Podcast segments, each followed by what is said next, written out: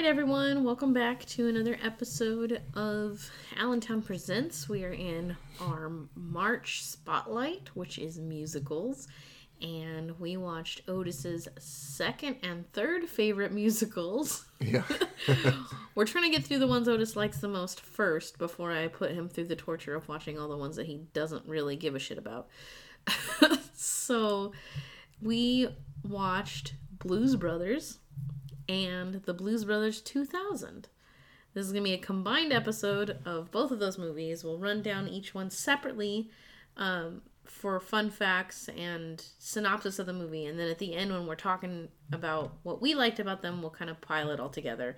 Um, because they do kind of run in. One is a sequel to, or Blues Brothers two thousand is a sequel to Blues Brothers. So yeah, we'll kind of, it'll run together th- at that point. Okay, so The Blues Brothers originally... or the original Blues Brothers, is from nineteen eighty. It started out as a skit on Saturday Night Live that Dan Aykroyd and John Belushi used to do all the time, and it got enough laughs that they just were like, fuck it, let's make a movie. So they made this movie. Uh, Dan Aykroyd wrote a script that was like a million pages long and was just like this free-flowing thing of just nonstop jokes and hilarity. And they whittled it down to what they ended up with, and it ended up being two hours and thirteen minutes of pure comedy fucking gold. Yeah. I will say it's it's kind of long, but it's good. It is kind of long, but you don't really notice it because of all the music that's in it. Yeah. Um, this is not your traditional musical. It was not written as a musical. Like, the songs that are in this movie were not written for this movie or to move the plot along necessarily. It was a, it's a jukebox musical where they took a lot of already popular songs and fit them in to work in this movie. Like, they threw in an Aretha Franklin song and they threw in a Ray Charles song, and they made it work for what was happening in the film. Yeah. But it didn't... They didn't write anything new. Well, they did, but... only for the parts that the Blues Brothers are actually singing, which is, like, only a couple of songs, actually. So most of this is, like, other people singing throughout the film, like, all the different people that they meet, which is really cool. So, story of this film, or plot of this film, I guess. John Belushi's character, Jake Blues, gets out of jail, and his brother Elwood picks him up, and they go and see, what do they call her? The Penguin? Yeah. They go see the Penguin, which was the nun who re- helped raise them, who was basically their mom figure at the orphanage. And she tells them that the church has fallen on hard times and the orphanage is going to be shut down because they owe all this money in taxes. And they need to turn in five thousand dollars to the, what, Illinois State Authority or whoever. Yeah. Illinois Tax Board by... but they had like ten days, eleven, yeah, they had eleven days. days, something like that, ten days to get, gather five thousand dollars um, to pay off these back taxes. So they come up with a plan uh, to get the band back together, and a majority of the movie were like the first, uh, let's break it into thirds. So the first third is them figuring out that they need to get the band back together, basically. The middle...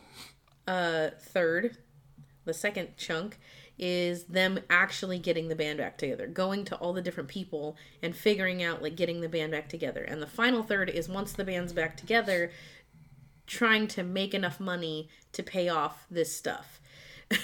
And all the hilarity that ensues. So basically, they don't give a fuck for any regard to traffic laws, and they get in all sorts of trouble all over the state of Illinois, and...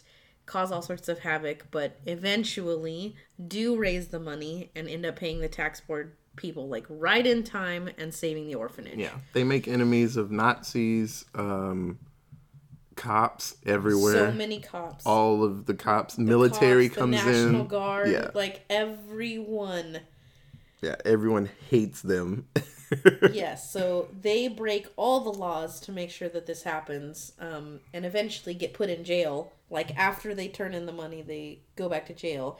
And when they go back to jail, that's this is how it actually ties into Blues Brothers two thousand. So they go to jail at the end of the first movie, and then eighteen years later is the start of Blues Brothers two thousand, and it's... Uh, Elwood getting out of jail. Like, that's the very beginning yeah. of the other movie. So, so Jake got out early, probably good behavior, which I don't understand how he got out early for good behavior. He's a terrible person. I don't think he got out.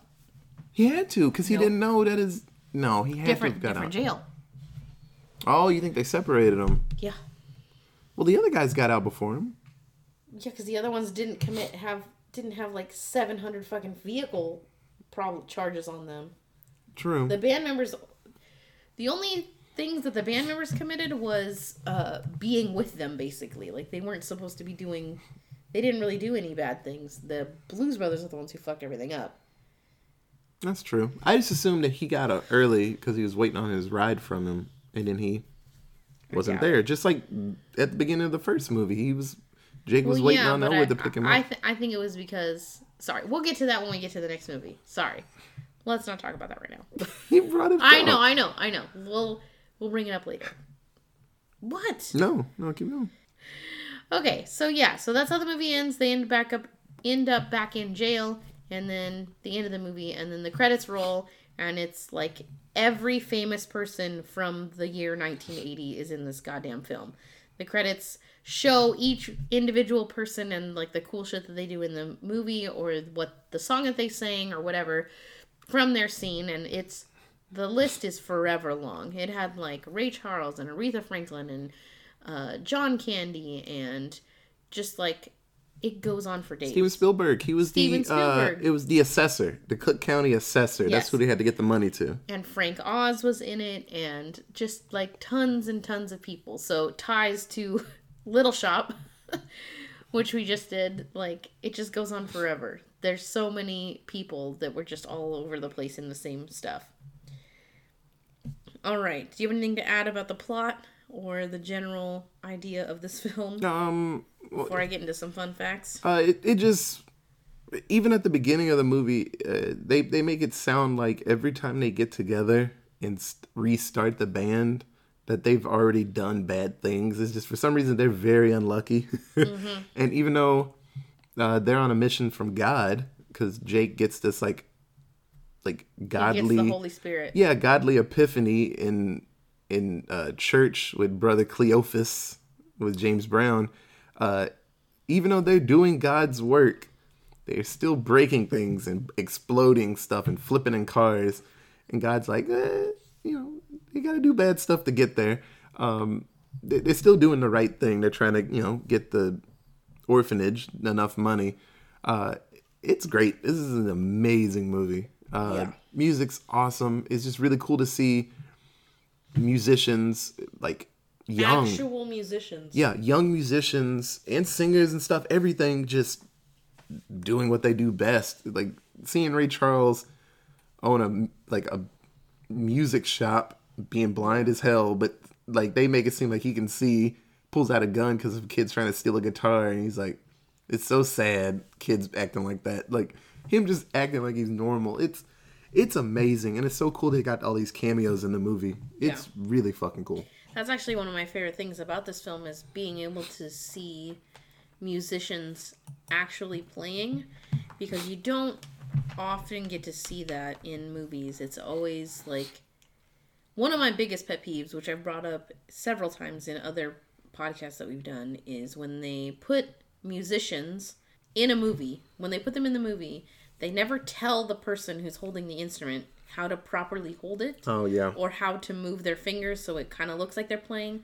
If the movie is specifically about that instrument, like, you know, in Ray, the movie Ray, or like La La Land, where the piano was a major plot line, like the person being able to play the piano was a major part of the movie, then they actually give a shit and they make it, like, they do the best they can to make it look accurate or to make it be accurate. But, like, if you just have, like, a mariachi band in the background, like, right behind the main character, they fucking around. Like, who even knows what they're doing with their instruments? Yeah. Like, people just waving around trumpets like they don't know what the fuck they're doing. And that I hate when that fucking happens. But in this movie, all of the people who are playing instruments actually know what the fuck they're doing. Oh. And you can tell. So that's, I love it. Yeah. I love it. Thanks for bringing that up. So the band, the Blues Brothers band, uh, all the instrumental people, uh, a ton of them went to school in Texas, uh, actually North Texas, Uh, U N T were some of the best jazz players like in the world, have gone, frequented, have been there to do some type of masterclass. They usually come from U N T. So my band director was a percussionist, and he went to U N T, and he told me, because I was watching, we were watching that movie in band class, because it was like, you know, really close to the end of the school year, and he's like, "Hey, it's it's Tom Malone, like the trombone player that plays saxophone too," and he's like, "Yeah, I went to school with him," and uh, um, Blue Lou Blue Lou Marini, the other saxophone player. Uh, he remember going to school with them and playing with those guys in like the one o'clock band and the two o'clock, the highest bands. Like you had to be ridiculous. And um, I actually remember looking it up. So uh, Tom Bones Malone played in the one o'clock, and he actually led the three o'clock band. So he was good enough to play in the top one and actually be the the person that was in charge of another one. He was director of another one. That doesn't that doesn't really shock me. But that's jazz ridiculous. People, jazz people typically do shit like that. Like I know. The best jazz guy gets to do, be in charge of another yeah. jazz ensemble. And then he would it's write. Like a badass. Yeah, and he would write music, and he was amazing at trombone and saxophone. So Which some songs insane, he would switch. Insane. Yeah. That is. Those are two things. For those of you who are not musicians, that's fucking insane. Yeah. So um, it's it's really cool. I, I like. I love that I have that connection to it. That I know somebody that actually knows those guys and. Um, one of the albums, they you know records, albums. Uh, one of the records of U N T I got, they're on it. They're in there with my band director, all with their long hair and porn stashes, like look at us, yeah. And I'm like, that's fucking cool. They that is he knew the cool. Blues Brothers. Guys. Yeah, you're only one degree away from right? fucking the Blues Brothers. Like, you're yeah, right there. But I always thought that was really cool. That so is really cool. I really like this movie. But yeah, that's awesome. Okay. So yes, that's a thing that I love about this movie is that the musicians are actually being musicians and playing their instruments, not just like holding some shit and wiggling it around because they're supposed to quote unquote dance. Ooh. Bullshit. You want me to bring up the lip syncing issues now this, or later? I think I have the I think I have it written okay. down. Gotcha. Yeah. Okay, so now here's a whole bunch of fun facts about this film because the fun facts were endless because this film had a million people in it. All right. Carrie Fisher became engaged to Dan Aykroyd during this shoot shortly after he saved her from choking by applying the Heimlich maneuver. Uh, some performers were not used to lip syncing uh, to pre-recorded songs, standard procedure for movie musicals. James Brown ended up singing his number live with a recorded backing. The yeah. rest of his choir was lip-syncing. Uh, John Lee Hooker's performance of Boom Boom was recorded at the Chicago Maxwell's Street Market. And Aretha Franklin's performance is cut together from many, many, many takes using the different parts where the lip-syncing was actually in sync with the recording. Because Aretha Franklin, at that point in nineteen eighty, did not lip sync. Like, that was not a thing that she did. Yeah. I bet that was really weird for her to do. Oh yeah. She's she's a fucking powerhouse. Like, why would you why would you ask a powerhouse like that it's to, just to lip sync? Easier. It I for, for the time film wise it's time, easier. For the time I understand that. But I so if this movie was made now, like yeah. if they or if they had had the technology that they have now and gone back and done it, you know, in nineteen eighty when all these people were still alive, I think that this movie should have been done like, um, at least partly, like they did Les Mis. So they shot each musical number in Les Mis as one long flowing shot oh, and okay. did the singing live. So they did. They had to do a bunch of take, like a bunch of different takes to get it r- completely right yeah. in one take or in one shot. But they didn't like, it wasn't spliced together a bunch of different things. Like they were singing and that's what's on the cast album, like that's whatever's happening is what happened. So that's what they should do for that's what they should have done for this film because of the type of music that it was and the performers that they had. Yeah, they probably just thought it would be a lot easier to like because uh was John Landis John Landis is like, well yeah, we when we have singing parts we just splice it real quick. Yeah, you just mouth it and you're good and we can move on. And they're like, mouth it? I'm like, I'll just yeah. sing it. They're like, it's a lot more shit we have to worry about if you sing it because people's footsteps we like you have to have the right shoes, so it's yeah. echoing stomps and shit. Like there's a lot more we have to worry about. It was like, well, that's well, all see, I can, you know. What I think is weird is why don't they just record it? I don't. I don't even know. I just think it was a speed thing. Yeah, I don't know. But yeah, that happened. Um, the Bluesmobile drove under the elevated train line at one hundred eighteen miles an hour. That bitch was booking. Yeah. The film crew got permission to clear the street for two one hundred plus mile an hour patch, uh, passes. Stunt pedestrians were added after the first pass to add realism, because they did it the first time without anybody around, and it looked fake as fuck, like they were just faking how fast it was yeah, going. Yeah, when you don't have anything to relate it to, yeah. going fast means nothing. Yes. But if you have a like, tree go by, like, you know, you're like, yeah. oh shit, you're going fast. That's why I used to get tickets. Fucking when I was younger, I would get tickets because between here and my hometown, there is nothing. It's just fucking fields. And when I would drive like to and from there to get like from back from school, like in for the weekend or whatever, I'd go hella late at night, so there's fucking nothing out there, and it's just pitch black, so I'm just driving like eighty-five, ninety, like not paying attention to how fast I'm going, and I get fucking tickets because there's like a one cop, nothing for fucking miles, and then one cop, and it's like, how dare you? I'm like, there's no one out here, I have no fucking frame of reference for how fast I'm yeah. going, like... It's scary how fast you can go if there's nothing else around to, like, really yeah. base how fast you're going. You know, I catch myself sometimes in the morning when I'm going to work, if I have to go to work a little early. Like, if I'm on the road, if I'm on the one sixty-eight around, like, six a.m. rather than, like, closer to six thirty, if I'm on the road at six a.m., there's no one out there, I'll catch myself, like, mm, going a little too fast. I need yeah. to slow the fuck down. That shit's crazy. Yeah. All right. Uh, according to Dan Aykroyd, cocaine was included in the film's budget to help the cast and crew stay awake during night shoots.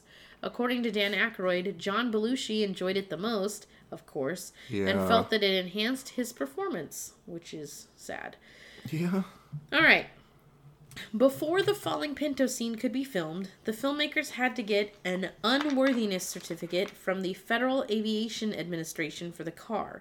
This was done by conducting preliminary drop tests to ensure that it would drop like a brick when dropped from a great height. Um, according to John Landis, John Belushi sprained his back falling down the stairs in the desk from the Penguin's office. It was a nasty fall. It was really bad. It yeah. looked horrific. I turned to Otis and said, holy shit, yeah, you're why? Like in a seated position going down some fucking stairs. I'm like, oh, that can't be good for you. Well, it wasn't. He was in a back brace and on painkillers for the entire rest of filming. Yeah. So painkillers and cocaine. So... what a cocktail. Okay, singer and guitarist Joe Walsh can be seen during the Jailhouse Rock sequence at the end. He still had long hair and a long mustache at the time, and is the first prisoner to jump up on a table and start yeah. dancing.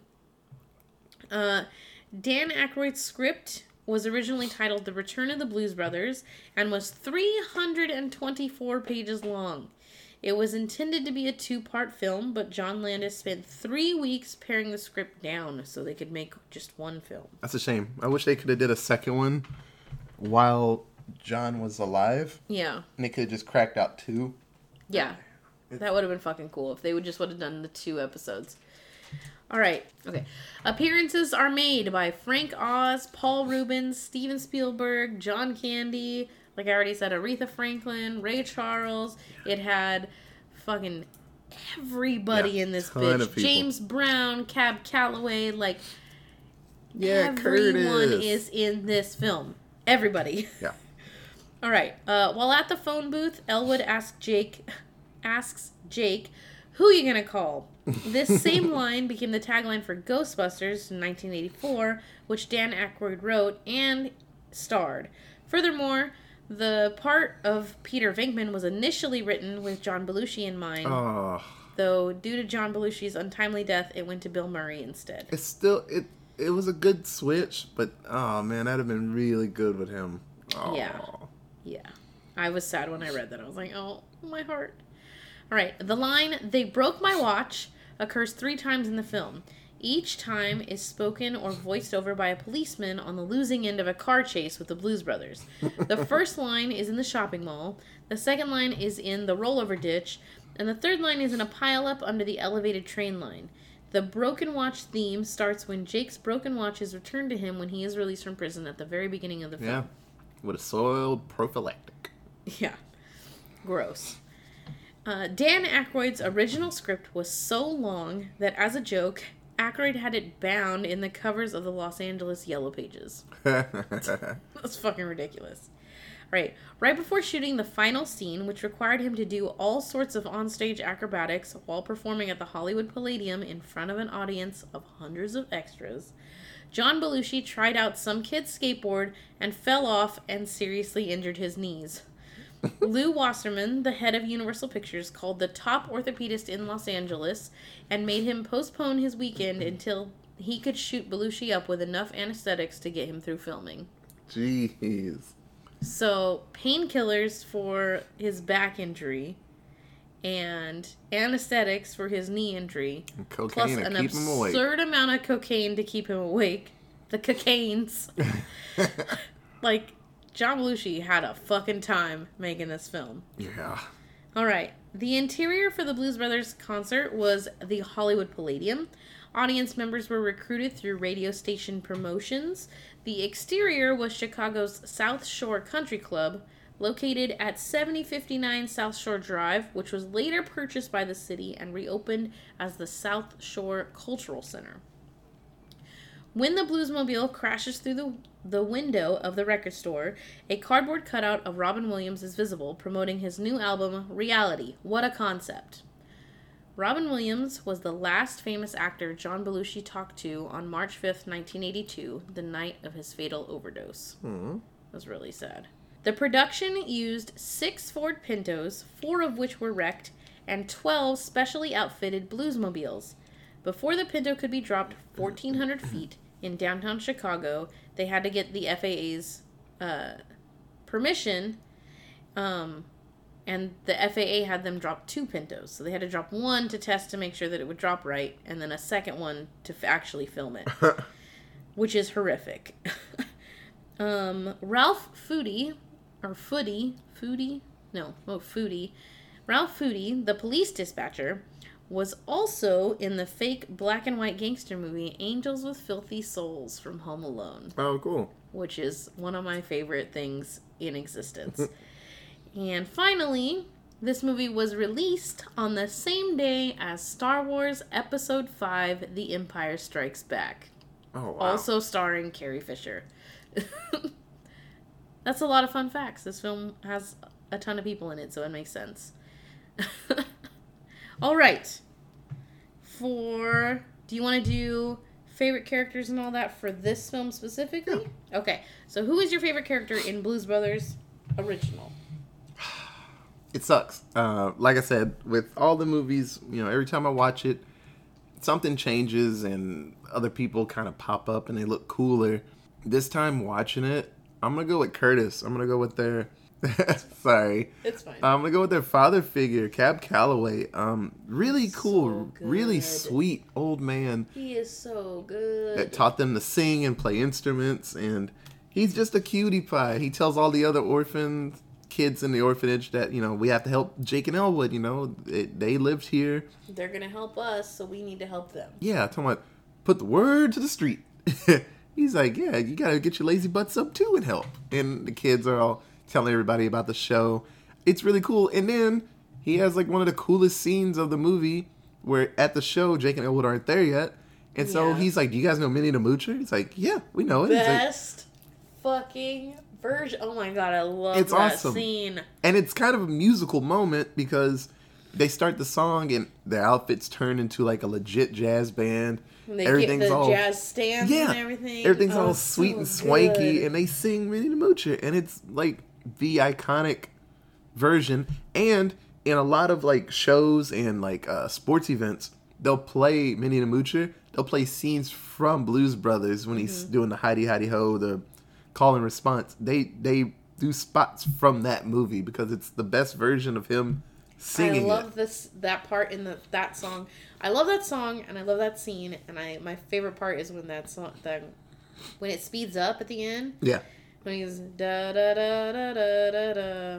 Now, hidey, hidey, hidey, hidey, hidey, hidey. Oh my god, it's so fucking good.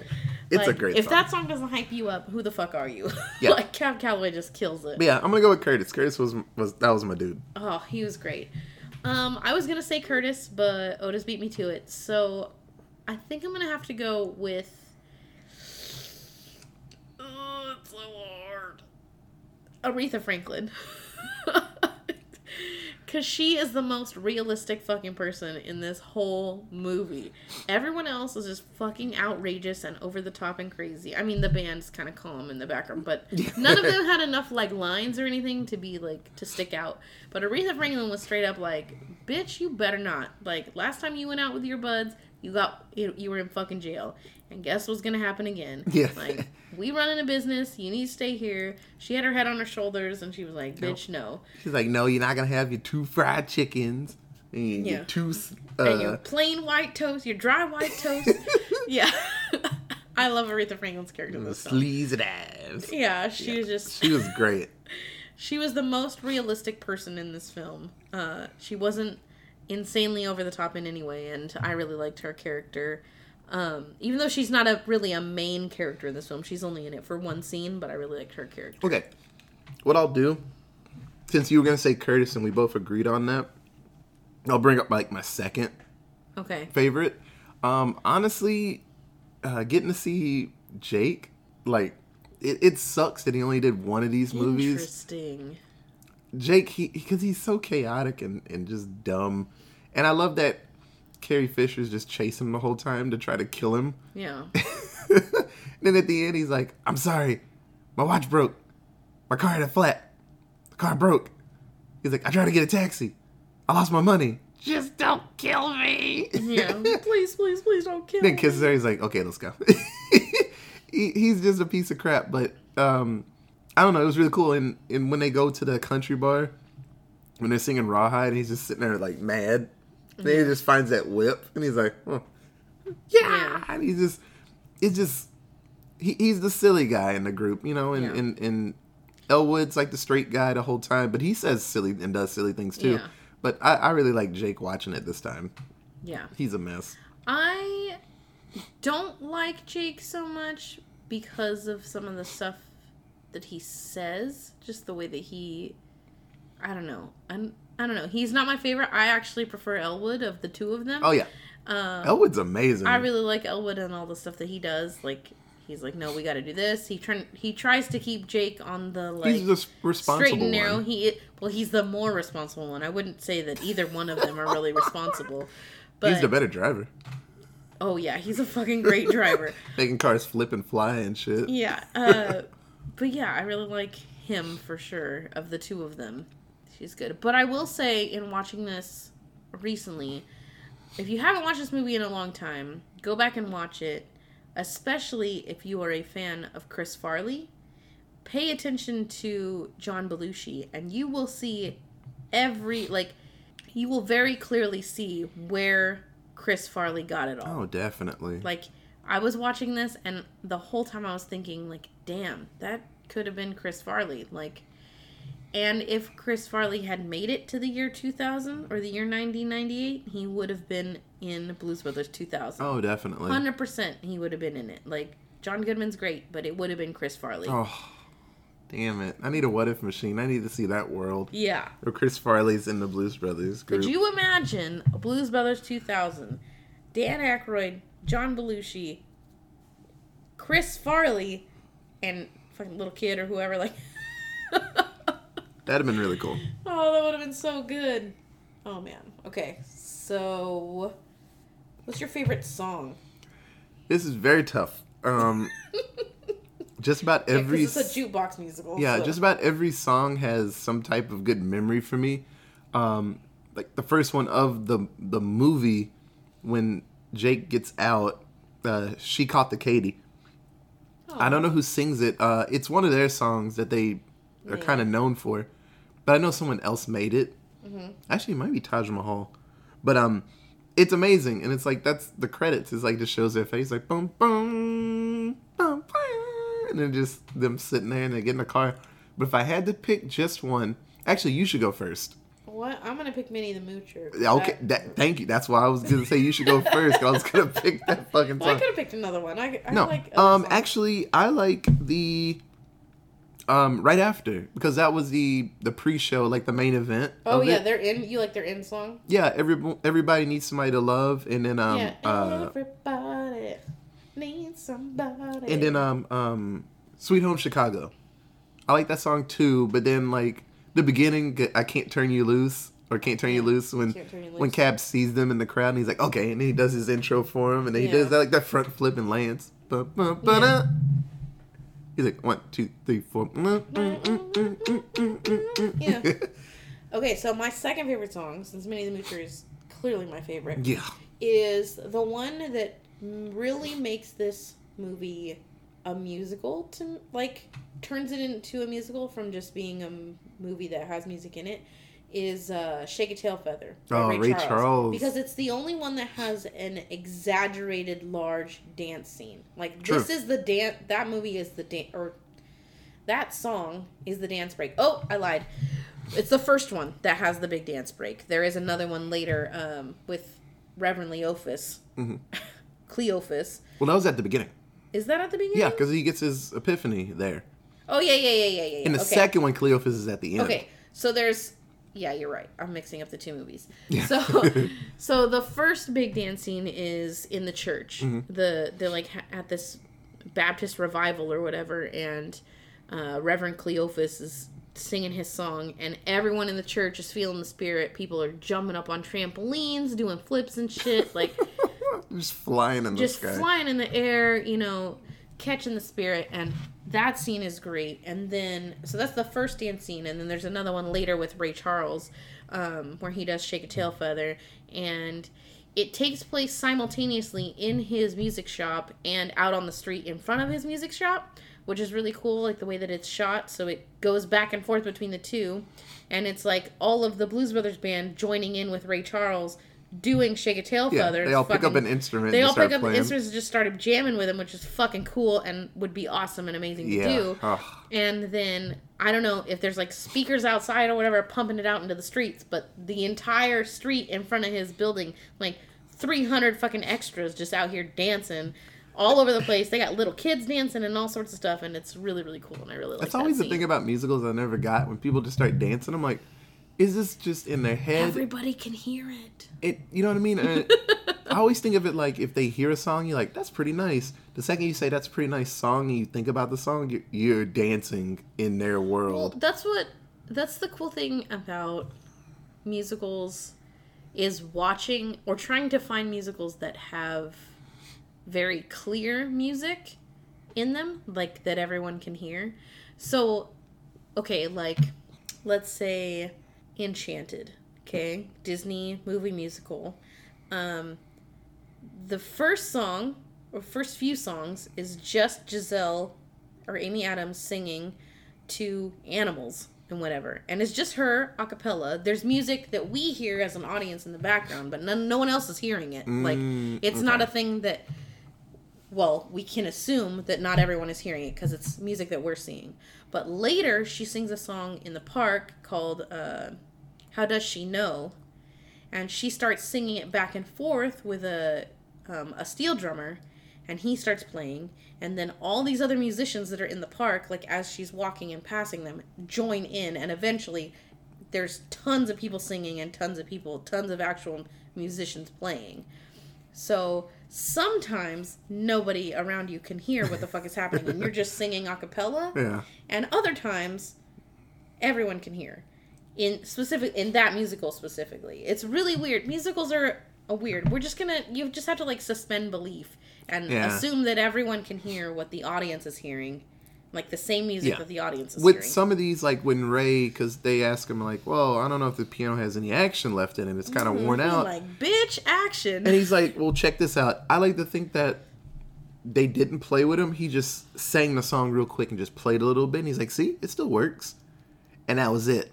That the rest of the band didn't pick up instruments and play, they just listened to him. But in his head, they played with him, and he, it was a legit song, and That's people were dancing. I would have never thought about that, because in my mind, and I'm sure every other musician's mind that I know, if fucking, like, Wynton Marsalis sat down and just started playing, like, oh, that doesn't work this way. And he'd be like, oh, yeah, check it out. Guaranteed a jam session would break out True. right there. Like, so they, one hundred percent. Like, they, it wouldn't just be like, like, because they were friends with him.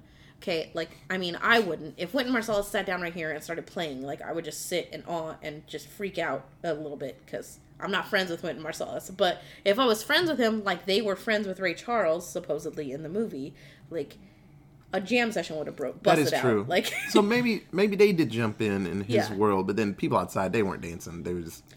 I don't know. Maybe, that was just for us. Yeah, I don't know what, what the people outside were dancing. Yeah. But I liked it a lot, so. Well, just like in Aretha Franklin's, Franklin's song, the the cook didn't hop on the counter and play his saxophone. I don't think. I think he did. Yeah, it's so weird. The rules in this movie don't make sense. I think he did. Okay, but. Be, okay, only because, like, everyone in this film is a musician. I feel like at any given moment they could. True. Like, just bust out their instruments, and that would be a normal thing for them. I don't know. They're not in. They're not in the regular world. They're living in this weird, like, music mecca almost. Yeah. Like this little music bubble that they can't, like, get out of. Okay. Um, I said my favorite song. Yeah, I, I did. Yeah. Okay. Um, least favorite character. God damn it. Um. Good luck. See, we, we think a little differently about, like, good guys and, and bad guys. Like, you'll pick a bad guy for, like, your least favorite because they're the bad guy. But I'm like, no, I appreciate this bad guy. He did a good job. Um, fuck. Who in this? Oh, uh, I'd like Bob. I, I Damn it. I don't typically pick characters bec- or people because they're bad guys. I pick them because I don't like the way that their character is set up. Like, I don't like characters who are sexist and all of that, or just general assholes with for no goddamn reason. I pick those characters because why? Um, probably. I don't like people like that. I'll probably just go with the cops. The first two that meet them, but they're just doing their job. Mm-hmm. But they're like my least favorite because just about everybody that pops up in the movie and deals with the Blues Brothers, they they're cute I mean, and Nazis? happy. They're funny. They were in a Pentone. He's like, I've always loved you. Just they said funny stuff. Yeah. yeah, they were just silly. Just like in the second one, Daryl Hammond. He's just he's there to fall and explode. Yeah. Usually Nazis in these movies just explode. That's their that's their job. Yeah. So I'll probably go with just the police. Yeah, I mean that's fair. It was a lot. The police. They got real extra at the end. They did. Like, it was not that serious. It was two dudes with some traffic violations. Like, chill. They well, didn't. They didn't kill anybody, they didn't steal anything, like, they just... They just made people look like fools driving. Yeah. And, and apparently they assumed that they were doing something to make all these cops crash and shit. So they were like, no, approach with extreme caution because a hundred cop cars have, like, crashed yeah. since we've dealt with them. Like, no, they're terrible people. Yeah. So, yeah, I'll just go with cops. I'm gonna go with the piano player... Oh, um... the guy who worked at the restaurant, who worked at the, like, fancy... No, that was the trumpet player. He worked at the restaurant. Oh, then the trumpet player. Mister Fabulous. Mister Fab... I don't like... I didn't like him. Well, he's, he's probably... He's my, like the grumpy one in the group. He is, which yeah. is not normal for a trumpet player. Yeah. That's, like, the opposite of most trumpet players that I know. That's odd. His attitude was, like, he's just been done with them for forever, but... He has a great time with them. When was the last time you met a trumpet player who wasn't the one that was getting into some shit? That's true. Trumpet players are the one, like, we are the ones getting into shit. Like, oh. we're not the ones that are like, nah, that doesn't look right. I'm not going to do that. Like, I mean, the female ones are. Like, I didn't really get into any shit. But every yeah. male trumpet player I knew was like, I'm going to get um, fucking drunk and do some stupid shit right now. Well, they didn't even have to go in. Well, he didn't have to go in because the Blues Brothers were the ones just... blowing shit up, so... Yes, but the fact that he was the one in the band who was, like, reserved and, like, no, I'm good, I don't want to do this anymore, or I don't want to be a part of this, like, bullshit. Trumpet players are fucking insane. Like... True. He, I'll do he, some dumb shit forever. He was, he was like a unicorn out of trumpet players. Yeah. I will say he was very different. Yeah. But they needed somebody in that band that wasn't just like, okay. Because everybody else was like, sure. Like, they, man, don't talk yeah. so loud. My old lady's over there. Like, she... Yeah, yeah, yeah. She's gonna get pissed. Yeah, but I'm gonna go with the trumpet player only because it was it's an unrealistic portrayal of a trumpet player, and he was grumpy. Yeah, he was grumpy the whole time. He was time. grumpy as fuck. Like, he went with him because he was fun, but he was like, man, this is some shit. Yeah. Like, they're getting us in some more shit. We're going to get arrested at the end of this fucking night. Yeah. And they did. So Scene he was... stealer in the scene where they go get him from the restaurant, fucking Paul Rubens. Yeah. Pee Wee Herman crushing it out here. Uh, Pre-Pee Wee Herman. Right. It was pretty good. Trying to get him some money. Yeah. It was pretty awesome. All right. Uh, what was that? Least favorite character? Least favorite song. Damn it, that sucks. Um, yeah, do you have a... Is there a least favorite song? If there's not, that's okay. There doesn't have to be one. I don't think I have one. I enjoy every song for a reason. Like, I love Stand By Your Man, but that's probably like my...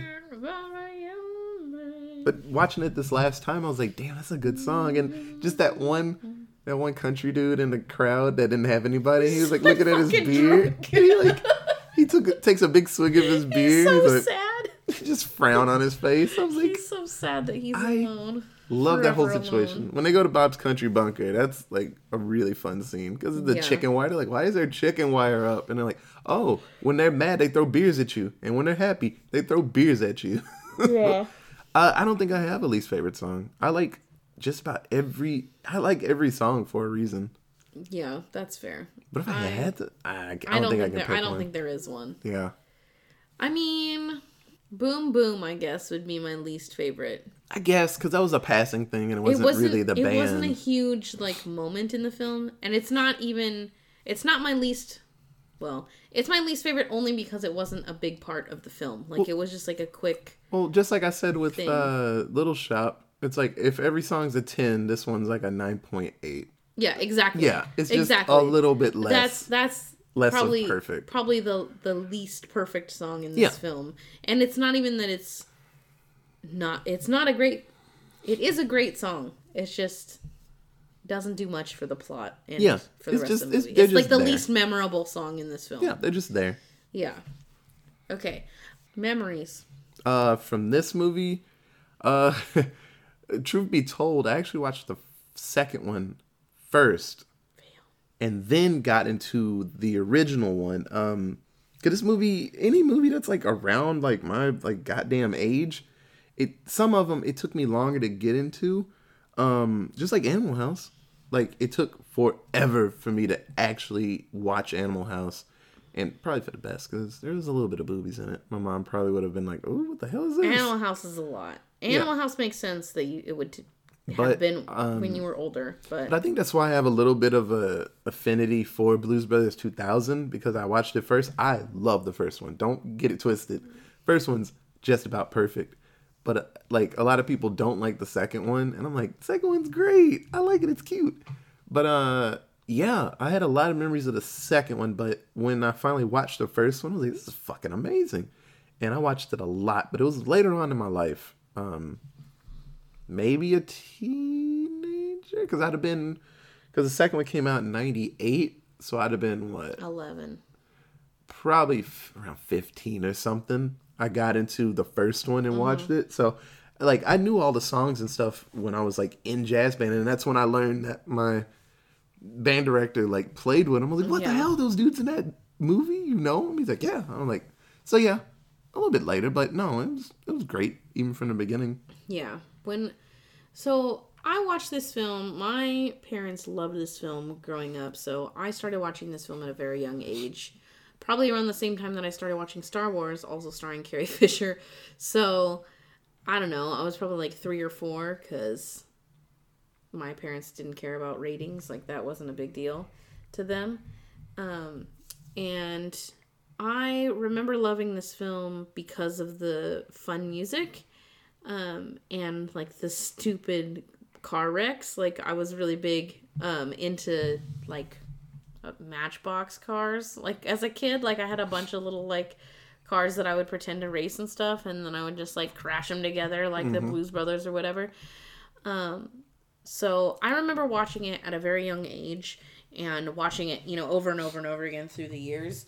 Um, but I will say that I didn't really understand how amazing this movie was until probably I was in college. Yeah. Oh, yeah. Like, I didn't recognize who any of the people were, like, as musicians until I was in college yeah. and really, like, put my head in a book and was like, oh, that guy in the movie, that's Ray Charles. Like, I knew who Ray Charles was, and I knew who Aretha Franklin were, of course, you know. Yeah. Like, I knew who these people were, and I recognized James Brown watching it as a kid, because when we were kids, James Brown was really big. Like, he had this, like, he did the Super Bowl one year, like, when we were younger, and I remember him, and I remember him being in this film, like, oh, those people are big. But none of the other people in this film were like, oh, yeah, that's this person, and that's this person. Like, I just didn't associate the face to the voice or whatever until I got to um, college and was like, oh, fuck, like, every famous person ever is in this film. Yeah. And all of these people, like, they're all friends or whatever. They all know each other. Like, I didn't recognize any of them. So, yeah, that's my memory, basically. Yeah. Like, yeah. I do remember watching the Cab Calloway scene with my grandpa, though, like, because we had a um, we had a dog when I was growing up, um, a wiener dog named Minnie, mm-hmm.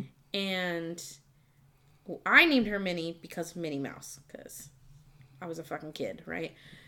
So my grandpa, or my dog, loved my grandpa, and uh, she would run, every time we would go over to his house, she would, like, run up into his arms and sit in his lap and just, like, hang out all the time. And he would always call her Minnie the Moocher, and I, like, didn't get it. Yeah. And he showed me the um, the song once, like, he pulled out a C D that had the song on it, and I was like, oh, I know that song, that song's in a movie, and I, like, couldn't remember it, and my parents had to tell him what movie, and he was like, oh, this thing, and he pull, like pulls yeah. out a copy of the Blues Brothers, and we, like, fast forward it to the end and watch the fucking scene, and I was like, that's why you call her Minnie the Moocher. It's like, it was like a whole epiphany, like, why you call my dog that.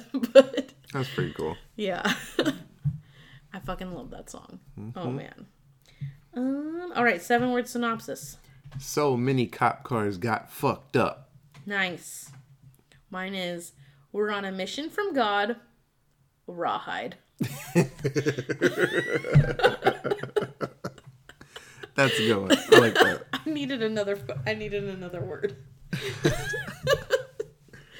All right, time for Blues Brothers two thousand. Oh, we didn't do the budget. Oh, sorry. Yeah, yeah, yeah, yeah. Sorry. My bad. This movie came out June twentieth, nineteen eighty. Was rated R, runs for two hours and thirteen minutes, and f- was running against episode five. What do you think the budget was for this film? I'm going to say twenty-seven. twenty-eight. Okay. twenty-seven, twenty-eight. Very nice. Okay. The actual budget for this film, thirty million dollars. Good Lord. Well, remember that cocaine was oh, part yeah. of the budget. I had a couple more million in cocaine just for John Belushi. All right, what do you think the box office did? I'm going to say forty-five. That is very, very modest. So, this movie made one hundred fifteen point two million dollars. That's awesome. Okay, so that is the facts, the box office thing that I could find online. I don't think that's an accurate total. No, it's probably um, accrued more than that no, by no, no. now. So, I don't think that's an accurate total from when it came out. Because what I read about when it came out, I read something that said when it came out, it was basically a flop. Like it barely, like it made its money back and just a little bit more in the U S. It made like forty thousand or forty million or something like that in the U S. Wow. And and, and then it didn't do what like in the U S. And then when it went international, it blew up um, and got really big and then became like a cult classic. And that's kind of where the money came from. But the only box office figure that I could find, like anything that said anything in regards to money, was the one hundred fifteen point two million um, mark. So I don't know if what's true. I don't know which one is true. It I wasn't probably makes around. sense. I mean, there's certain series of movies that do way better internationally, like Terminator movies. That's why they stay in business. Well, in, yeah, but in the, America, you know, they make. Well, like... yeah, but the one hundred fifteen point two million makes sense that it would make that would. that it would have made that much money by now. Like, yeah. It's twenty twenty. That movie's been around for forty years. Jesus Christ. This June, celebrating its fortieth anniversary. Oh, wow. um, and everyone loves this movie. Like, I don't know any... Well, that's not true. I barely know anyone who hasn't seen this film and doesn't absolutely love this film. Like, I feel like that one fifteen point two million is from people... in America, at least, like, who have watched it. Like, that's enough money, just American views, yeah. Not even overseas. So, I don't know. I mean, it might be including the overseas budget, but then it seems small. Yeah. Like, one fifteen seems small, because it's a good-ass movie. So, I don't know. Yeah. Anything else about regular Blues Brothers? Uh, no. It's amazing. Go watch it. Go watch it. It is great. It's long. It is rated R. Probably don't watch it with your kids. There's a lot of cursing and... I don't know, shit talking on cops, I guess. I don't really know why it's rated R. There's not any boobies or dicks. It's just... No. It's just cussing. That's weird. That's There's a... violence. Carrie Fisher does have, like, a machine gun and a... But no one gets, like, murdered. It's a lot of explosions and fire and guns, but no one, like, die-dies. No. I think it's just language. Yeah. It's, on... it's honestly just language. Um, but, yeah, if you don't have a problem with your kids hearing bad language... Watch it with your kids. They'll enjoy it. There's really good music. There's fun stuff to dance to. There's car flips and car chases and explosions, and it's pretty great. Yeah, they'll laugh about something. Yeah. All right, on to Blues Brothers two thousand. Okay, so Blues Brothers two thousand takes place after the events of original Blues Brothers. So the original Blues Brothers ends in nineteen eighty. They both get put in jail. Um... And at the beginning of Blues Brothers two thousand, Elwood Blues is being released from prison from his eighteen-year sentence. Um, he comes out of the jail. He's waiting at the curb for Jake to pick him up. Mm-hmm. And he waits, and he waits, and he waits, and Jake never pops up. And eventually, like, middle of the night or the next day, I can't remember. Next day, I think. Yeah, he's, he's out there for, like, a, almost a whole day. Yeah, so the next morning, uh, like, the...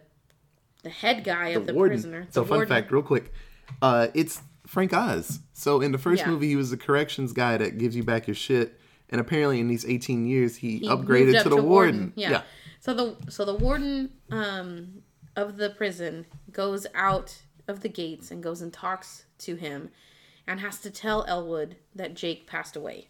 Like, Jake's not coming to pick you up. Jake is gone. Jake is dead. And it's like a really, really heartbreaking beginning of the movie because John Belushi had died in between the two movies. Yeah. And it's just like, you feel the pain. Like, Dan Aykroyd doesn't really show it in this film, like, because his character, Elwood, is very good about not, like, breaking down about it. He's very, like, he's Elwood about it. Yeah. Um, but, but yeah, so right off the bat, this movie is like, punch you in the gut feels, because you're like, damn, John Belushi did die, and this is not this movie is not going to be the same without him, and you feel that immediately. So he's waiting out there, he's sad, and then this random girl shows up in a fucking, like, Corvette or whatever to pick him up, who ends up being a dancer who works for Willie, who is the drummer for the Blues Brothers band. Yeah. So she picks him up, she takes him into Chicago, and basically drops him off where he asks her to drop him off, and he goes about his day. Um, he goes to the church, yeah. goes and sees Mother Superior, finds out that... Um, At some point, the orphanage, it, you know, flopped. No, it's... the orphanage was still around. Oh, I thought they got a bigger spot or something. I don't know, because the kid was from the orphanage. Yeah. The but orphanage thought... was still around. But he, he finds out when he goes there, like, she says, you know, sorry about Elwood. But he finds out that Curtis had also passed away. Yeah. Um. So Cab Calloway's character, who also died in between these two films, though, to be fair, Cab Calloway died because he was old as fuck. Yeah, he was. And John really Belushi old. died because he was just, On he drugs. overdosed. So um, he finds out that Cab Calloway's character, Curtis, had died. And at the same time, Mother Superior tells him that Cab Calloway had a, or Curtis's character, had a son from a love affair that, you know, Curtis knew about, but wasn't a part of the kid's life. You remember his name? Uh, Cab something. Uh, Cab. Cable. Cable. Yeah, but they call him Cab. Because, Cable Chamberlain. Yeah. But they, they call him Cab. Yeah.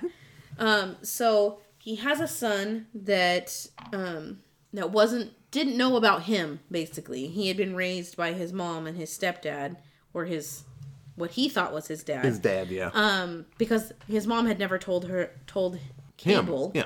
Sorry, too many people. Told had told Cable about uh, the affair with Cab Calloway's character. So uh, Elwood decides that he's going to go find this guy. And so they're technically brothers. Technically he's... brothers because Cab... Uh, Curtis. Because Curtis helped raise Elwood and Jake. So he's like, okay, I'm going to go find him. We're practically, bro- like, we're basically brothers. I'm going to go tell him, you know, about his life. I'm going to tell him about his dad and... you know, see if he can help me, see if he wants to start the band up, do this, you know, do this whole thing. And he finds out, he goes on this journey to go find him, and he finds out that his brother, Cable, is actually a fucking, like, high-up police officer. Like a commander. Like a commander of the Chicago Police Department. So, that's, like, end, end of the line, basically. Like, what the fuck? So, Elwood tells him his story. Asks him, you know, do you want to join the band? Blah, blah, blah, blah. Also, you're basically my brother. I need to borrow money because I need to buy a fucking car. Yeah, five hundred bucks. I need, can I borrow five hundred dollars? The guy's like, are you fucking kidding me? Get the fuck out. And all the while, this kid who Elwood has been forced to kind of babysit by Mother Superior. Yeah, Buster. Buster has followed him, even though he was trying to, like, shake him. Had followed him to the police station and ends up, like... pickpocketing the um, Cable's wallet and getting five hundred dollars out so they could buy a car. So they go and buy a car. They go see uh, Willie at his dance club. They meet John Goodman's character, who they find out can sing, and Elwood convinces John um, John's character to join the Blues Brothers. Now we're at two and a half Blues Brothers, who's yeah. a little kid. uh, and then... the mob shows up, busts up the whole bar, and Willie's like, well, fuck it. Now I'm part of the band again. Yeah. So Willie's back in. Now we got three and a half members of this fucking band. And then it's like just, you know, same plot, new timeline. They got to go back and find all the other members of the band. They go to in their uh, new jobs. Aretha Franklin's car dealership. They have a Mercedes yeah, dealership they, they now. They find Murph and the sax player, and they put them... They uh, get them after Aretha Franklin belts out Respect, and then they go to uh, what the funeral. The trumpet player works for a funeral, yeah, uh, home or, a, or a cemetery, something like that. Heck. And they they pick up all the different members of the band, and they want to put on a show for. I don't even know why. Why are they putting on the show this time? Just because. Uh, they just want to just get back together, honestly. Okay, so this is just, just for like money. Shits and gigs. So- oh no, no, no, no! It was because um the the, the booking agent uh, tells them that there's a show in Louisiana for Queen Musette. Yeah, and it's a big it's a big money. Um, yeah, but what prize. Do they need money for? Just because? Yeah, because he just got out of prison. oh, okay, okay. So yeah, so. They go on an adventure, they collect all the band members, and then uh, they're trying to get to this gig, to these gigs, and their booking agent's like booking them all these different different events, and they get down to eventually go to this battle of the bands um, in Louisiana versus with Queen Musette, who's this like voodoo queen, who's like will fuck your day up if you don't please her. Yeah. And all the while they're like trying to convince uh, Cable. To join the band, and he doesn't want to because he's a fucking cop, and he's chasing them like throughout the movie because they keep fucking shit up. And uh, Dan Aykroyd had all of these like felony counts, and he stole the money from his wallet or whatever. Yeah. So eventually, they come across Reverend Cleophus, and they're listening to the gospel of Reverend Cleophus and getting into the spirit again. And the cops roll up. And his brother is listening to this, and the fucking Holy Spirit hits him like it just just like it did Jake in the first movie, and he decides, nope, I'm a musician now. Like fuck it. He like flies through the roof and then comes back down dressed like a blues brother, and then he's in the band. Yep. And we're, starts singing John the Revelator. And we're officially at three and a half Blues Brothers and the entire Blues Brothers band, and then We continue on for the rest of the film, and they figure it out. Yeah. Um, the end of the movie, they uh, or the end of the thing, they get to the Battle of the Bands. They perform for the Voodoo Queen, and she's like, okay, you guys are good enough. You guys can play in the Battle of the Bands. And then they do this fucking Battle of the Bands that is against, like, every famous musician. It's like the super band. They got everybody to be in this movie. There's so many fucking famous musicians in this, like, final scene. Like, if you watch this scene, if you haven't watched this movie in a really long time, and you just, like, YouTube clip this scene, you will not be able to pick out every single famous person who is standing up on that stage with the super band the first time around. Like, you'll have to watch it and then watch it again, because it's insane. It's like twenty people. twenty-two. twenty-two fucking people. It is insanity. Do you have a list of all of them right now? Yes. Okay, we'll read them off. Okay, uh, Jeff Skunk Baxter played guitar. Gary Bonds was vocals. I remember that name. Eric Clapton, he sang and played guitar. Uh, Clarence Clemens, he did tenor sax. Uh, Bo Diddley, vocals and guitar. John Faddis on trumpet. Isaac Hayes, he was singing. Vocals. Doctor John was vocals and piano. Uh, B B. King, he wasn't B B. King in the movie. He was... Uh, he had a different name. He was like but... uh, the junk car salesman. Yeah. But he's like, I'm selling the place and I'm going to start be a... a blues musician. Yeah, yeah, I'm going to start a new life. And you're like, okay, well, good luck, buddy. So B B. King, he was like the lead singer yeah. of the song. Let me see. Billy Preston, vocals and synthesizer. Lou Rawls was singing. Mm-hmm. Joshua Redman was on saxophone. Paul Schaefer was on keyboards. Coco Taylor on vocals. Travis Tritt was on guitar. Jimmy Vaughn was on guitar. Grover Washington Junior was on Barry sax. Uh, Steve Winwood was on keyboard. Mm-hmm. Uh, Willie Weeks was on bass guitar. I've heard that name before. It was absurd. They it had like two of everything. Insane. And it was a great song. How Blue Can You Get? Yeah, probably one of the so best songs. Fucking good. So they play the Battle of the Bands. The mega band goes first, and then the Blues Brothers go, and then they're like, well, they're about to like announce a winner or whatever, and they kind of decide against announcing a winner, and they just like fucking have a jam session and do a final song all together, and then the movie ends. And yeah, basically that's it. They get four Blues Brothers, the whole Blues Brothers band is back together, and that's the end of it. At the end, Elwood and Buster, they leave because... Um, oh yeah, the cops. Because Cab's like, well, they're not going to believe that Elwood didn't kidnap you, because he kind of did kidnap you. Because a lot of the cops are chasing Elwood because he kidnapped the kid. He kind of did. Yeah, because the kid was missing, but he didn't really kidnap the kid because the kid ran away. Yeah, but he could have gave the kid back. But yeah. he's like, I'm not giving the kid back. So yeah. he kind of got himself a son. And uh, Elwood and Buster leave because Buster's like, well, I'm going to kidnap Elwood, so it's fine. And we're going to leave. And they're like, okay, except but you're, you, a kid, you you're on actually the, kidnap people. Yeah, you're on a fucking run.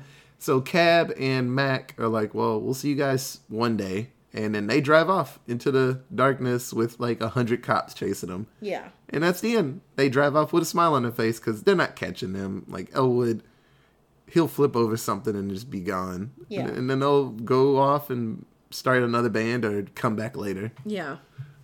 That's how life works for him. He gets away all the time. Yeah, so that's the entirety of Blues Brothers two thousand. It is a lot, and there's a million people in it, but it is pretty good. Um, I will say this was Otis's choice uh, to watch this movie, and I have not... I was not a fan the first time I watched this film, um, because I grew up watching the other one, and because it's... It's weird. This movie is very different from the first one, but also very much the same. Yeah, it's... it. At this point, a lot of the singers were fine with it. At this point, Aretha Franklin was fine with lip syncing because yeah. she was older and just like, okay, I'm I'm a little too old to be out here doing this. Like, fuck this. Let's lip sync this and yeah. get this out the way. I can go home. Yeah. But um, some of the scenes, they it was live and you couldn't stop it. Like that song at the end, that oh, was yeah. live there as fuck. There was way fuck. too many people. Yeah. Way it, too many people so to hard. Get into a studio and record all that But shit. No, like, I get what you're saying. It's like it was different, but it was the same. A bit hokey. Some of the band members can't act, but it's it's fine. They're not there for acting and stuff. Well, so I feel like watching it now, or like when I watched it the first time a long time ago, when it originally came out. I feel like a lot of people, myself included, didn't really give it a fighting chance because John Belushi wasn't in it. Yeah, a lot of people didn't give and it a I, shot. And I feel like, I mean, it's still like that. Like, if you ask people about Blues Brothers two thousand, they're like, oh, that was trash. And I'm like, well, when was the last time you watched it? Like, is it actual trash, or are you just saying that because the sting of John Belushi not being there hurts the movie, and it's not, it's not going to be the same. Any sequel, like, they could have done this sequel with John Belushi and it wouldn't have been the same. It wouldn't have been as good as the first one, because sequels are almost never as good as the first yeah. one.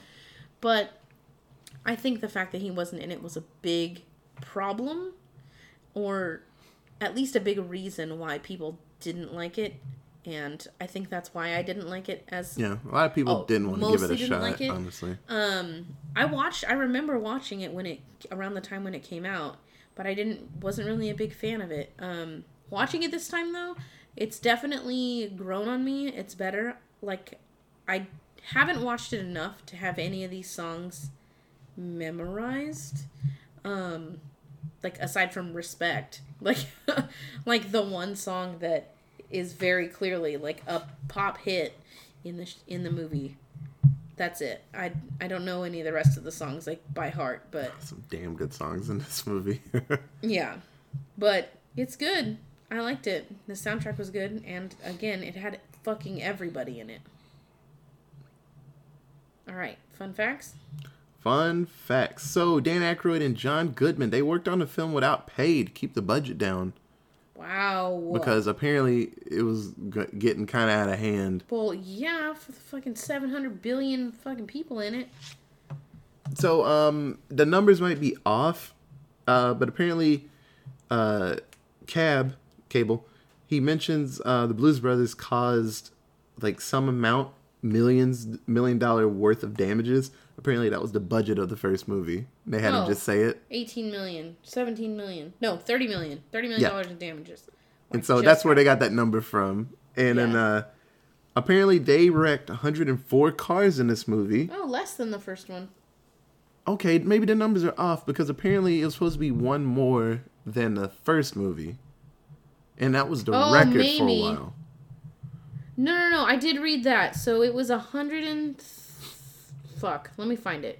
Go to a next the next fun fact. I'll find that. Okay. Well, that um, well, that record stood for a while until Matrix Matrix Reloaded came out, when they wrecked like three hundred cars on that freeway scene. And then G I. Joe has a ton okay, of cars okay. wrecked. Here it is. So, a world record one hundred three cars were wrecked during the filming of Blues Brothers one. Uh, the movie The Junkman in nineteen eighty-two broke that record and wrecked one hundred fifty cars and an airplane. That record was held for two decades by The Junkman, until over three hundred cars were wrecked during the filming of Matrix Reloaded yeah. in two thousand three.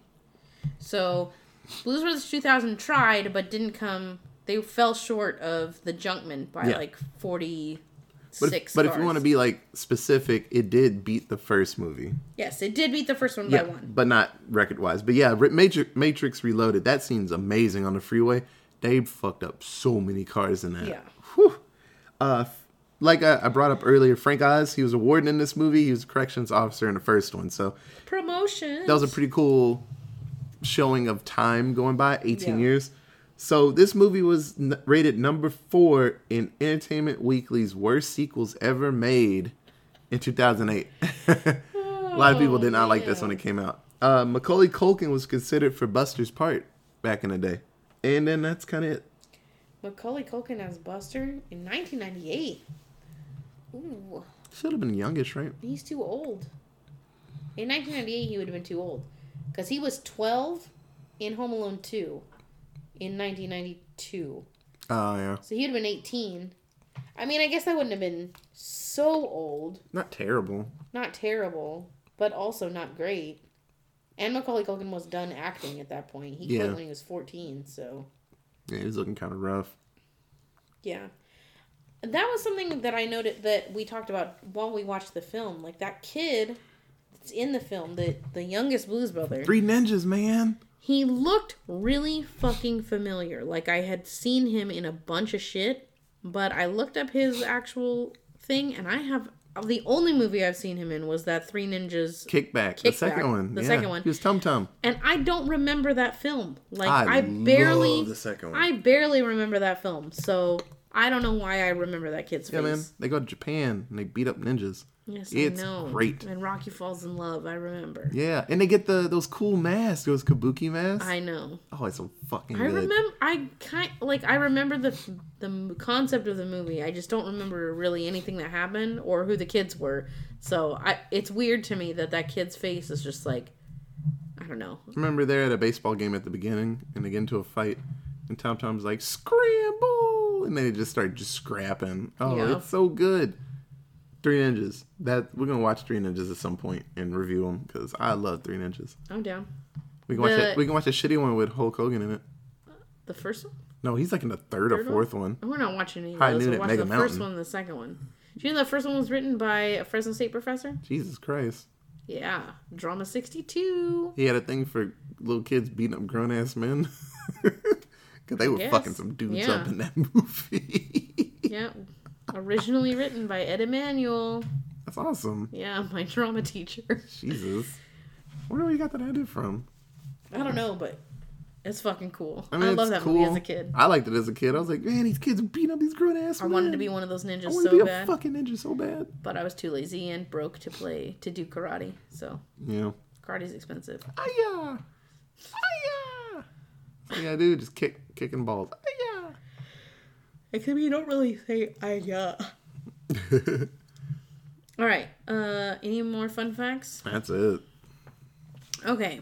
Uh, who is your favorite character? Uh, that's tough in this one. Um, but like always, when I say when I watch it, it always changes. But uh, I think in this one, I'm gonna go with I'm gonna go with Elwood.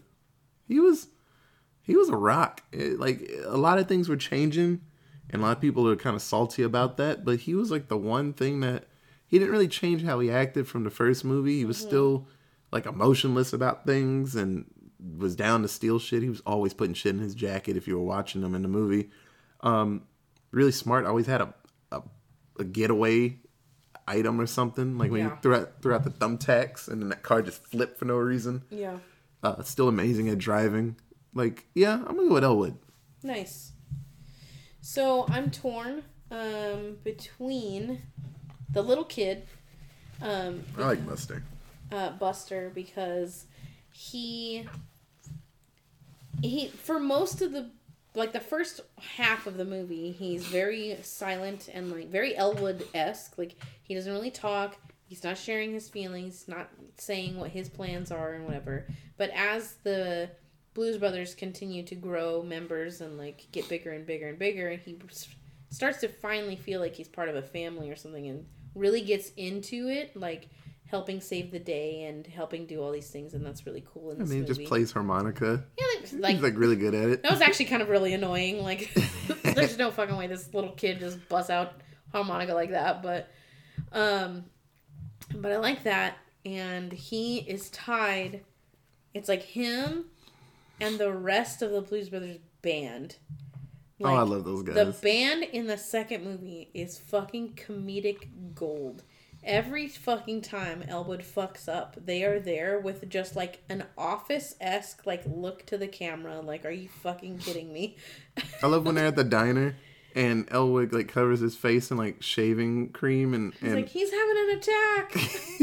It's and highly just... contagious, and he comes out spitting out and shit. And all the The band is just like, eh, fuck it, it's just another day. Like, all right, they they keep they just eating. Ignore him. All right, and the cops are like, uh, "Whose car is that out there?" And he's like, ah, "It's not my car." and then, yeah, and then Bob, he's like, he's he owns the restaurant. He's like, "Hey, have I Don't seen I you?" Don't I know you guys? He's like, "Check, please."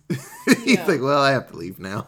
yeah, no, the band was great. They're like, their banter and stuff in the film was fucking great, and yeah. I liked that they had a little more stuff to do in this film, like um acting wise, rather than just being random background and playing yeah. instruments like in the first one, because they didn't have a lot of lines in the first movie.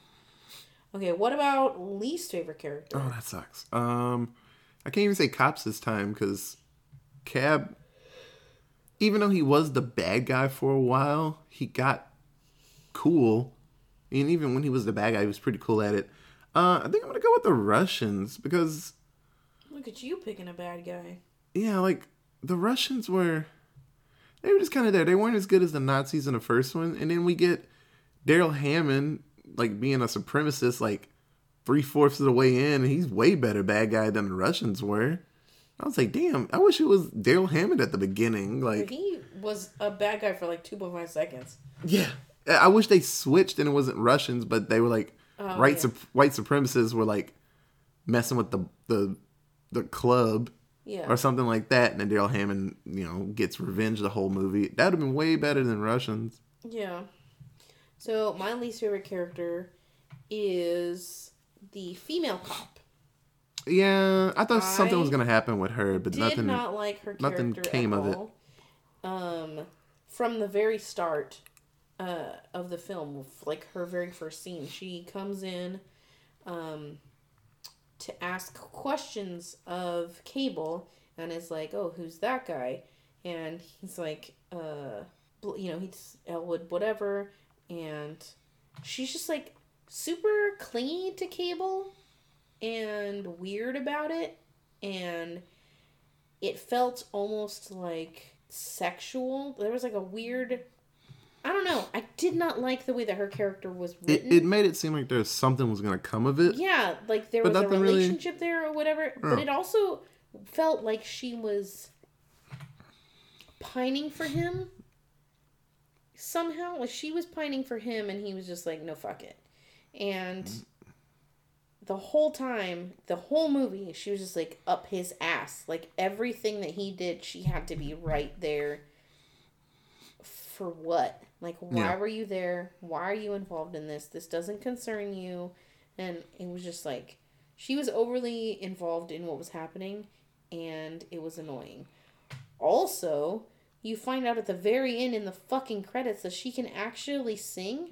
Yeah. And they didn't use her at all. Like, girl had an, a legitimate recording career in the eighties. Yeah, I that's what I'm saying. It seems and like they didn't something should have came of it. She didn't get to sing any like songs or anything, and it's like, what the fuck? Like she could have been an asset. Like why didn't you use her? Um, but her character was just annoying, and I didn't like it. Yeah, especially because after the revival, the the Baptist revival thing, when Cable. Gets the music, basically. Gets the music in him and decides to become a blues brother. She continues to chase Actually, no. the blues brothers. Those those cops were fine with it. It's like the F B I-led cops were like, he kidnapped a, a kid. Oh, yeah, yeah yeah, yeah, yeah, yeah. Those cops yeah. were fine Never with mind. it. Yeah, because they're was... like, are you all right? And he's like, yeah, no, we're, we're fine. And they're like, okay. Oh, yeah, yeah. But she, she was cool with it. She was annoying. I didn't like her character. Yeah. All. She's my least favorite. Do you have a least favorite song? Uh, in this one, it's a little bit easier to look for one. Um, probably, what, Ghost Riders in the Sky? I like everything around it. Everything around the situation was really cool. Like how they were in the flaming car. That's how they got to the stage and it's like screaming. Yeah. Um, but out of that, all the other songs are way better than that. Oh, really? Yeah. I can't think of any other song that I'd be like, well...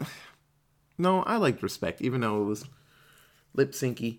I still liked it. No, I'm going to go with that. Probably Ghost Riders in the Sky. Okay. I don't like, I don't know the name of the song, the first song that Cable sings. From I think when, it, when they're in the band? when At the end? Because that's Love Light. Yes? Question mark? So, ap- so after the big band went, their song they did? I think so. That's Love Light. I think so. Which one are you thinking of? It's either that one or the church one where he like gets the music. Oh, they did sing a song before that uh, for the tryout because um, they were talking to Erykah Badu and they were like, yeah, we don't do uh, reggae. That's the one thing we don't do. And then she like... We do Caribbean. Yeah, and then yeah. she like froze them and Calypso. turned them all weird. Calypso. And then they sang the song Nassau. Yeah. Nassau gone funky. Nassau gone soul. Oh, yeah. And that was that was, that was him mostly, right? Uh, it was mostly yeah. him singing it? For a little bit, yeah. yeah. Okay, that's the one I don't like. Oh, that's such a good song. I don't know. I don't like his voice, weirdly. Like, he can sing, and I I'm not saying he can't sing because he can sing. I just don't really like yeah. his voice. The t- like something about it is just like, maybe it's the style that they were singing, or yeah. or just the song that they chose for him to sing that I didn't like. I don't know what it was, but that song was annoying. And also, how are you gonna put Erykah Badu in a movie and not have her sing? She sang a little bit in that song, but I get what you're saying. She should have had her own song. Yeah, she should have done Bag Lady, cause. But she did sing in the Nassau song, Funky Nassau. Oh, okay. All right. So I do have a question. So from regular musicals. Wait, do we do favorite song? Yeah. Didn't we? What's your favorite song? It's going to be the end song. Yeah. Um, very loud, the Superband one, right? Well, no, the whole competition. I like their song, How All Blue Can You Get, and Love Light. All three songs? Yeah. Like. Just that the whole the last twenty minutes of this movie is like fucking great. Oh, mine's to me the very last song, the Superband. Oh, uh, with both bands. Down in Mississippi. Is that the name of it? I said, hey, hey, hey, hey, yeah. Yeah. Hey. Yeah, that one. That's a good song too. That's my favorite song of this whole movie. That song went on for like an hour. Sorry, I didn't realize I skipped that one. I did favorite. That's weird. Okay. uh, okay, so favorite song, least favorite song. Okay, so for regular musicals, I do uh, how it compares to the stage version. But for this one, because there is no stage version, and there isn't a stage version of the other movie, I'm going to say, how does this compare to Blues Brothers one for you? Um, it's for sure they realized for the second one that more cameos of musicians, is that's what people really like. So they had the, you know, the Louisiana Gator Boys be this super duper freaky giant group of just beautiful. And that was really cool. I wish there was more to that. Um, but all the cameos, you know, that that's the best part of it. People get to see James Brown singing again. It's like, holy shit, that's awesome. Like, you know, you don't really get to see him. You know, he does his performances and he goes home. But we got him in a movie doing it. That's really cool. Um, I think for sure that's what they understood that people really like. The jokes are going to come because they're funny people. But just the cameos. They for sure understood that people really like the cameos. Yeah. It's the only thing I can really think of. Yeah, I so I think that this movie um, suffers from the same thing that most sequels suffer from in trying to be yeah, exactly the same. Well, not every, not all sequels. Comedic sequels. Oh, yeah. Comedic sequels tend to take whatever the formula was for the first one and redo it, change, like they change the main plot point, like whatever. So in the first one it was the orphanage, this one is just make money, and then everything else is the same. Like, we got to get the band back together, we got to go on this ins- crazy road trip, we got to yeah. have the cops following us, we got to have a big car scene, we got to have do all this. Comedies as a whole, the whole genre of comedies, are not good at sequels. No. Zoolander two, not as good as the first one. Anchorman two, not as good as the first one. But you know what the problem is? They wait like eighteen years in between. Yes. And then they that try to crack pro- out another one. That is a big problem. For some reason, they don't comedies think about it. do not, yeah. Comedies don't come out in any type of like quickness so that it makes any sense. Yeah, every other genre will do that. They'll poop out another one a year and a half later. But comedies, they're like, nah, I'll see you guys in two decades. Yeah. So this film definitely suffers from that, um, trying to be too simple, well, trying to recreate the formula, or yeah. recreate trying to get that what magic happened in the back. First one, trying to get the magic back, and this movie had to try extra hard because they were missing one of the original Blues Brothers. Yeah, like not only did they have the fact that it was a comedic sequel, like to its detriment, it also had no John Belushi. So there was just like double people hating on it. And if this movie had come out, if you had shifted all of the whole Blues Brothers thing twenty years and this movie had come out this year, Blues Brothers twenty twenty, everyone on the internet would be shitting on it. Like, how dare you make a movie without John Belushi? How dare this? Like, oh yeah. The internet was not really a huge thing in nineteen ninety-eight, but if that shit was twenty eighteen or whatever, like would have had a fucking field day. Like, yeah, that's as true. Soon as production was announced, people would have tore that shit apart. Like, how fucking dare you? We wouldn't do that. It'd be like making a Tommy Boy two with just David Spade. Ugh. And everyone would be like, how the fuck dare you? Yeah. Basically, Ugh. like, yeah. Yeah, it'd be horrible. And no one would, like, people would rip it apart. And this film definitely suffered from that as much as it could have in nineteen ninety-eight, pre-social media. Um, I think it does a good job, like Otis said, with the cameos. They did do make some really good choices with cameos. They chose people who were huge in music, who had had...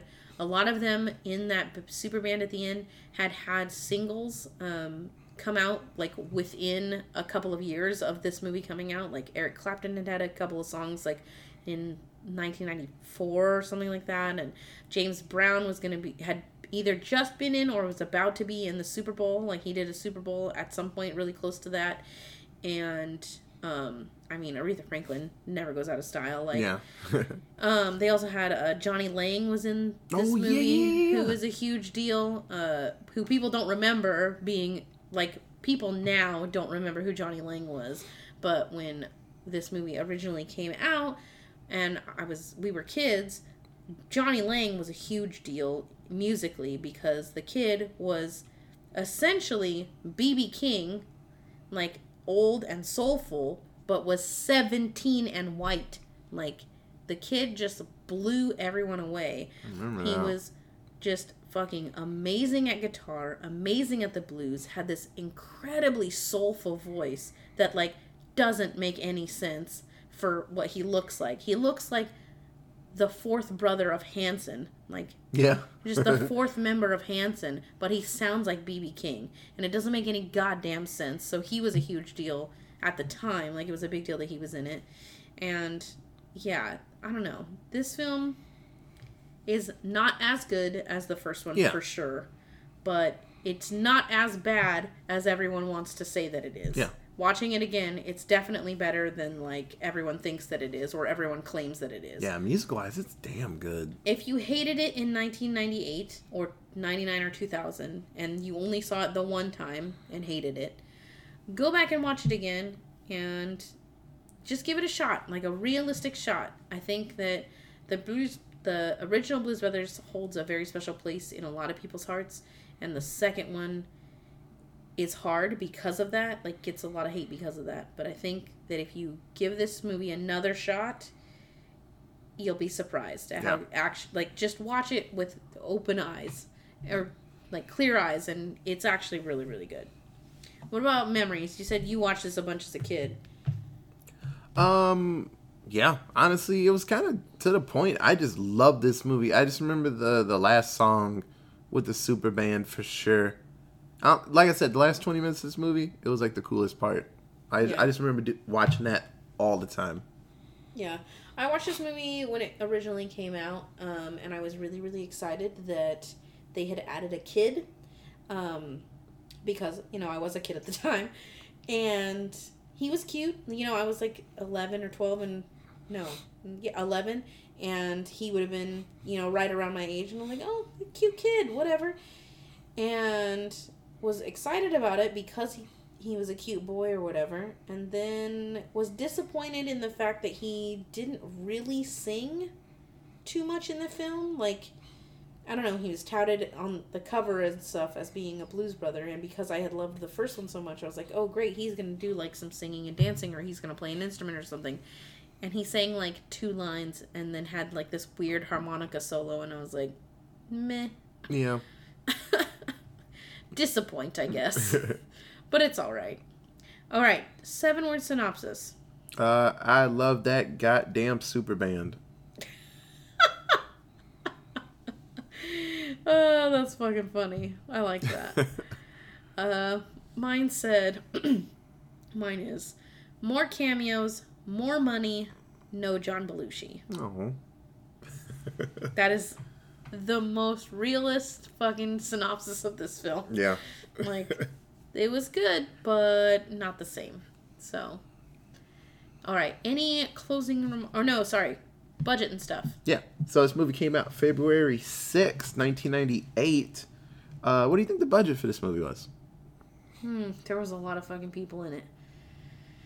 Ooh, ninety-eight. fifty million. thirty-one million. Wow. Yeah.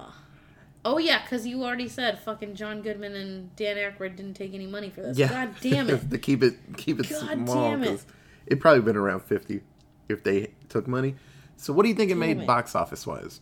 thirty-one million. Fuck. forty million. I'm going to go with nobody fucking saw this film. fourteen point one million. fourteen? Yeah. Yeah.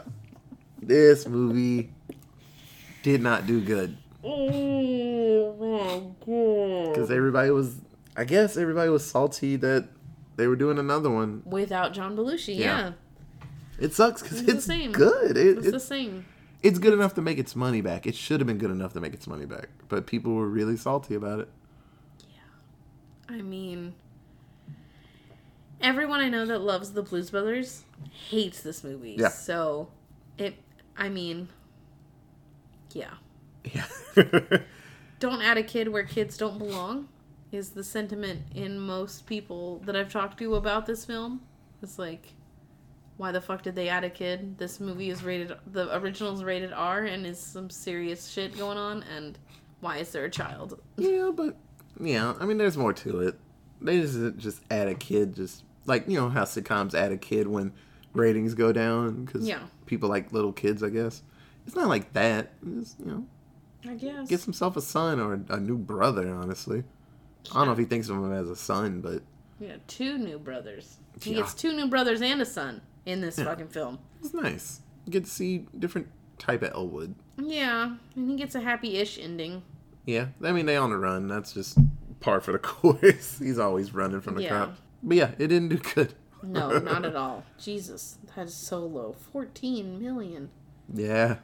Holy crap. That's like what Jeff Bezos makes in like a thirty minutes. Yeah. That's